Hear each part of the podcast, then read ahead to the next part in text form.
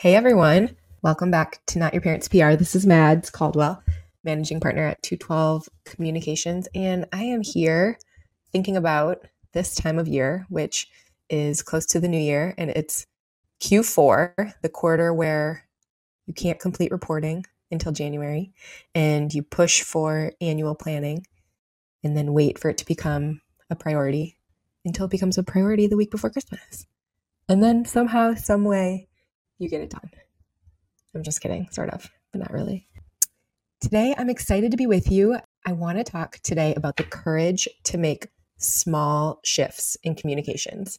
So, I think often we think about like, we want our marketing and communications to be the best of the best. And if you work at an agency, I think that culture is like very predominant. But the reality is, really, all you need is communications or marketing that works. It doesn't need to be the best of the best. You don't need the vanity metrics of an award for your communications campaign or PR campaign or marketing campaign. You really just need it to work for your business. And part of that is having the courage to make some change in internal cultures and processes, and they can be really small. One thing that gets me with old school public relations is the idea of unbending rules. It's this way because it always has been. And at some point, I think it gets to people, it becomes too much effort to even try to change a process or a rule or a protocol, particularly in corporate environments. And personally, I think that anytime someone is feeling like unsafe to think differently for one reason or another, and I'm talking about in any aspect of life, it can it can really take away from a person's sense of empowerment and agency. And the result is that we ignore our intuition, our big ideas, the possibility of change or growth and it's such a disservice to employees and companies who can benefit from this new innovative thinking. I don't know if any of you out there have read the big the big leap, I think it's called. It talks about like your zone of greatness and your zone of genius. And your zone of greatness is like you're really good at this. Everyone knows you're really good at it. No one really wants you to grow or change because they think of you as really good at that. But you know in your heart of hearts that even though it's scary that you should be operating in a different way or on another cylinder or going in a slightly different directions. And I think the stuckness that I'm talking about, it's really easy to fall into within teams and companies. People tend to make rules when something is working.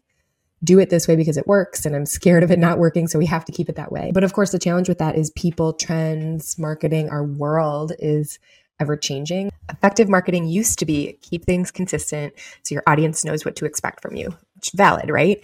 But in today's creator economy, and let's be clear, we are all creators these days because people follow people over brands. Inconsistency is key. The noise is so incredibly massive that attention spans are brief, and even the most successful creators are changing up the way they communicate sometimes with each and every piece of content. It's about pattern interrupts, and I don't expect large corporations to run a marketing or communications program on pattern interrupts alone necessarily. Um, it's probably hard to create a team and process around that.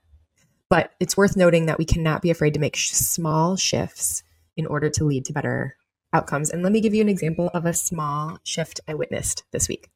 The other day, I asked a client if they'd be open to including a photo with their press release that was posted to their site, so I could direct a reporter there, and it was it would be like a more dynamic experience for that reporter. Photo, what is it? Photo photos worth a thousand words. I can't think of it. Um, but it was just such a text heavy page. I thought it was going to be a better experience for that reporter. And it can take a lot for a client to make this type of change internally, especially at an enterprise level company. And to this person's credit, they took the necessary steps to get curious about why no photos were included previously, found a way to include them, and learned how to make it happen. And now we know that it can be part of the process moving forward. This person made a really small shift that's going to make a big difference in how someone consumes this brand's news. So props to this client. And at the same time, I don't blame the employees who are simply tired of trying to make change. I've been that employee. I lasted like just over a year at a company once because I saw the forest through the trees once it, it, it was cyclical. And uh, sure all businesses and marketing is cyclical but it was i could see that they were so they were so stuck in their ways it was going to be like boiling the ocean to try to make change in the organization. And i had worked my butt off to make change in that year and implemented so many processes. And then by the time we got around to do the next year again i was like exhausted from doing that. I remember calling a former pr director who was in my role like a decade pre- prior and i was like hey we went to coffee and I was like, hey, is this the way it is? And he was like, yes, this is the way it is. So um, I ended up leaving. But I did love my time there. I was saying, I don't blame employees who are simply tired of trying to make change. Sometimes you just need to exist in your company for a day or two to recover. And the more we can reduce the catastrophizing of decision making, of what people think of us, of making a mistake, the less resistance we're going to feel in the process of change. So think of it as going from being a good girl, getting a pat on the head, a thumbs up emoji, maybe even just a lack of negative feedback, to how can we create a meaningful outcome here? I'm going to suggest this new path. Because if we don't, public relations can quickly become make your boss happy relations, or I don't know what to do, so let's do this tactic relations, yes man relations, good boy and good girl relations. So start with the end goal in mind. What do you want to achieve? I'm going to say that over and over until it sticks. Maybe it's awareness, buzz, thought leadership, dotting a legal I. And maybe at times it is keeping so and so happy, which is okay as long as we don't lose sight of why we're doing what we're doing, which is to support the organizational goals. And then find the best way to get there and create opportunities to make it happen. Don't be afraid of failure.